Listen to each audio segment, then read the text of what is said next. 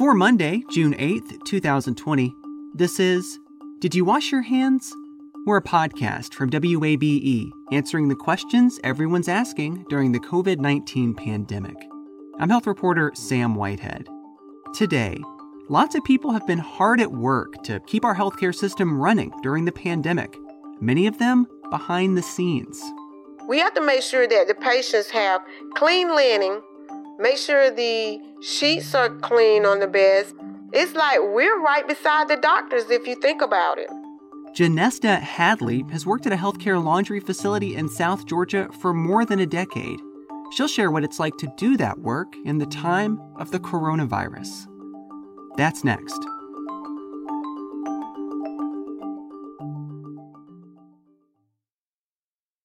You love free, and at Ameris Bank, so do we. That's why we're proud to offer worry free, hassle free Ameris Bank free checking. Manage your money your way with convenient access to digital, mobile, and telephone banking, all with no monthly service fee or minimum balance requirements. At Ameris Bank, we're with you. For more information or to open an account, visit our local bankers in person or online at amerisbank.com slash free checking. Other fees such as overdraft fees may apply. Ameris Bank, member FDIC, equal housing lender.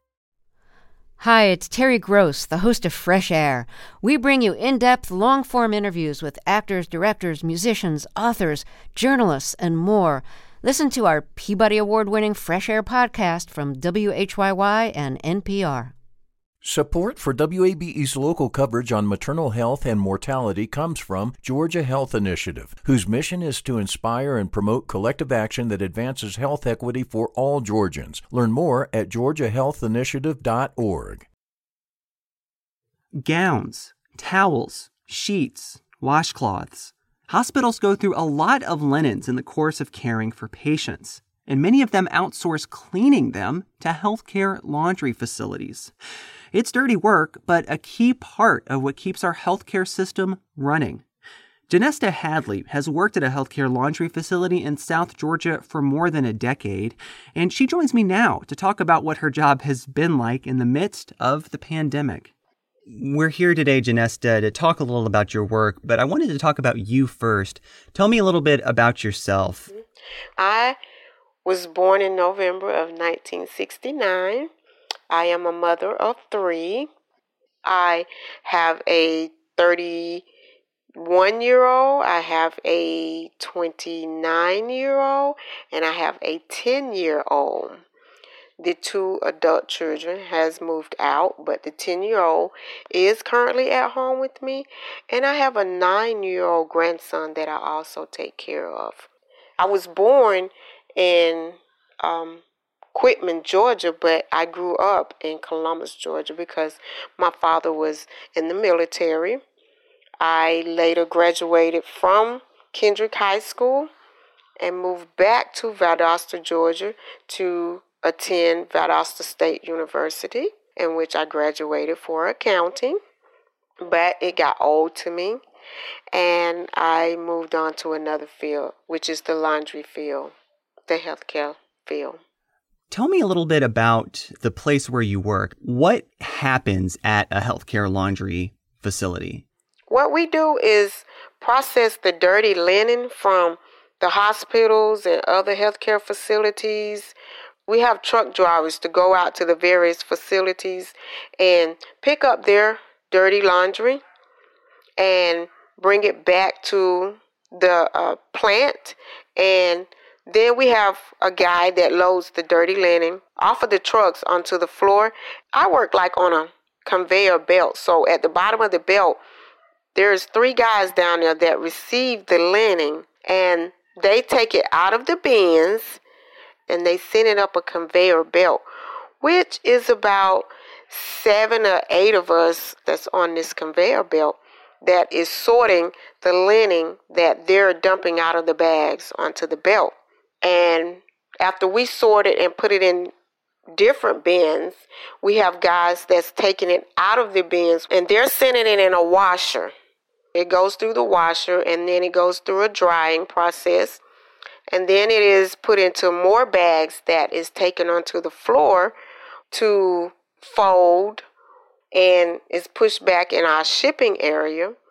And the shipping area packs the linen to go back to the businesses according to whatever they ordered. With everything that happens at your facility, um, it comes in dirty and leaves clean. I mean, it's it's as maybe as simple as that, right? It comes in very dirty and it leaves clean. So you're really seeing the stuff at its dirtiest. Tell me a little bit about what that looks like. Describe to me the kind of things that you've seen come in front of you on your conveyor belt. We're source sorters, which mean we see the linen at first hand at its dirtiest, at its nastiest. And trust me, it is very nasty. We have on gowns and two sets of gloves, and sometimes we have on eye equipment to cover our eyes because some of the linen is wet. Like I said, we're standing on a conveyor belt and like each person is responsible for pulling out different types of linen. Some are responsible for pulling out just the flat sheets. You have one person responsible for pulling out the fitted sheets. And you don't know what's in the linen. You you really don't until you start sorting it. And we have found needles that has been contaminated. We have feces on the linen on a daily basis. We have um, found body parts in there. You name it, we've seen it all. We're dealing with the linen that's definitely coming from the coronavirus, and we don't know what linen has coronavirus on it, and that makes it even more scarier because there are a lot of single parents there, but single or not, dealing with the coronavirus, it is very dangerous. We can't stay six feet apart because of the way the linen come up the belt, that's not a requirement that we could do because we're constantly moving. This sounds like kind of intense work, eh, even when we're not in the middle of a pandemic. So, so what have things been like for you for the last few months? Has it been harder to go to work knowing that you're potentially dealing with bodily fluids on a regular basis? Has it been harder to go to work because, like you said, you, you don't have really the ability to, to, to separate from, from people? Um, just, just tell me a little bit about how the last few months have been for you. My job is very hazardous, but the fact that the coronavirus is alive, it makes it even harder to go to work because we don't want to bring it back to our families. So the fact that we're sorting the coronavirus and we don't know the difference between the regular hazardous linen that we're sorting and the coronavirus because it's all mixed in together, it makes it harder to do our job, but we have to do it because who else is going to sort the linen? Who else is going to uh, make sure the hospitals have clean linen? It's scary because it's already bad from the beginning, but just to know that some of this linen is from the pandemic, it is scary. We have been wearing face masks because we just don't know. I mean, we, we, we just don't know what's coronavirus linen and what linen isn't because it's all mixed in together. We're uh, sorting this linen like the day after is being used, sometimes the day of it being used from the hospital, depending on the distance that the facility is at. So it's it's very risky right now. Have there been any any cases of people getting sick where you work and has your employer put in any kind of like other means to help detect cases? Like have you been tested? Is your temperature being checked? Talk to me a little about that. We haven't had um, a case of the virus yet, thank God. We do have a nurse when we clock in to check our temperatures, and if you have a temperature, she will write your name down and let the plant know, but she's sending you back to the hospital to get tested. And we've had a couple of cases where the temperatures were high and they had to go home and quarantine themselves. They went to the hospital to be checked, and then the hospital quarantined them for 14 days. We've had uh, several, probably like maybe 10 cases of that. A number of hospitals here in metro Atlanta and across the state have actually had a reduction in elective surgeries. They've had fewer people coming in for things that are elective. They've seen a general decline in business. Has that trickled down to you at all? Like, have your hours been affected in, in any way?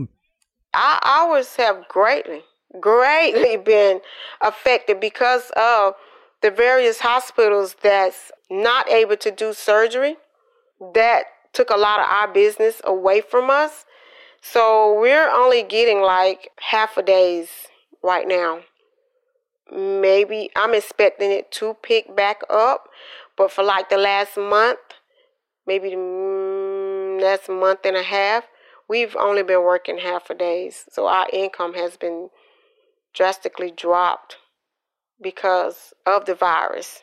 What has that meant for you and your family? That meant that a lot of us are struggling right now to pay our bills because when you are on a fixed income, it's, it's hard to adjust when that income declines. I just say it like that. It's it's very hard, especially for me as a single parent. I pay my bills according to my full 40 hours. So by me not being able to get the 40 hours is hard because we're not able to get hazardous pay or any type of compensation through my job because they just don't have it. They don't have it. Business has dropped for them, so they don't have it to give to us. And it's just a, I guess, a matter of just readjusting and just paying what you could pay. Okay, I get you next time. That type situation. And the fact that you have to go to work because you're not making but 20 hours, but hey, you got to have something coming in. We didn't close because we couldn't afford to close. I mean, if we had to close, who was going to clean the linen? Who was going to make sure the hospitals had clean linen? What kind of keeps you going? What helps you get up in the morning and go into work and keep doing this? The support of my family. I have to support my family. I have to work. And yes, I could go and I could get another job somewhere else, but who likes to job hop? Like I stated, I'm 50 years old. I'm trying to retire. So I hope and pray that nothing happens to me, that I don't get stuck, that I don't catch anything. Prayer. That's all I can tell you. Prayer changes things. But yes, the drive that I have to support my family. I, like I stated, I have two little boys here that I have to support. And I have to make sure they have a roof over their head, that they have food on their table. That's my drive, just to make sure that they have, that they're comfortable. No, they don't have everything that they want, but they have what they need. I put it that way people go to the hospital, they think, oh, healthcare is only something that happens here. Certainly, there are doctors and nurses there caring for people, but there's this whole other side of what makes a hospital run that, that you are distinctly aware of because this is what you, you you do every day. So do you ever think about that? Yes, we do. We constantly think about that. Um, it's like we're right beside the doctors if you think about it. We're right beside the nurses, if you think about it, because we have to make sure that the patients have clean linen, the hospital has clean towels, make sure the sheets are clean on the beds, because if someone goes in the hospital and they see, well, hey, this linen is dirty, they're going to freak out. Nine out of 10, they're going to want to leave. I feel like we are really overlooked as important as we are, we're really overlooked. The hospitals, the doctors, you you gonna tell me the doctor would actually remove a patient off of a bed and put another patient back on that dirty linen? No, they don't do that. You think about the number of patients that they go through within the run of a day.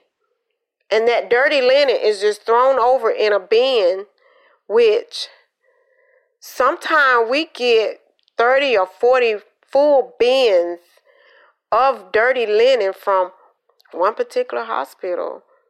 So I feel our job is just as important. To me personally, I feel our job is just as important as the nurses. Do you feel like you get the respect that you deserve for doing the important work you do? I don't feel like I get the respect that I deserve working at a healthcare facility. I do not. I feel like we are underpaid, we are overlooked.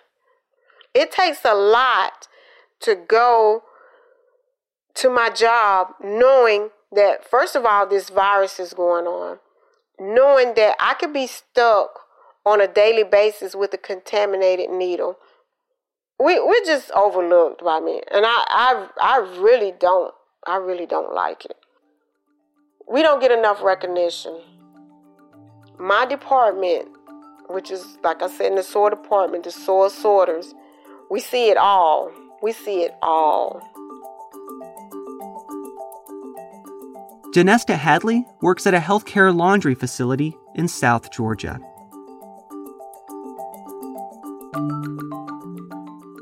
Did You Wash Your Hands is a production of 90.1 WABE Atlanta, where ATL meets NPR.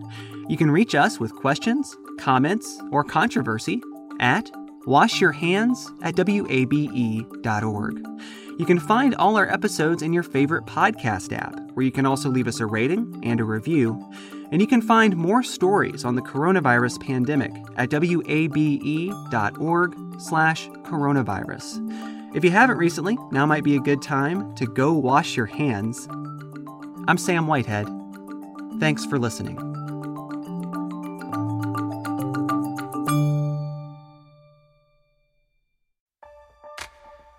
The world is full of mysteries. Are ghosts real?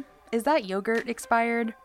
Hey, the unknown can be scary, but when you donate to WABE, you know where your money is going. Your gift supports the journalism that keeps you informed and the programs that pull back the curtain on complicated stories. Help us make the world less mysterious. Become a member now.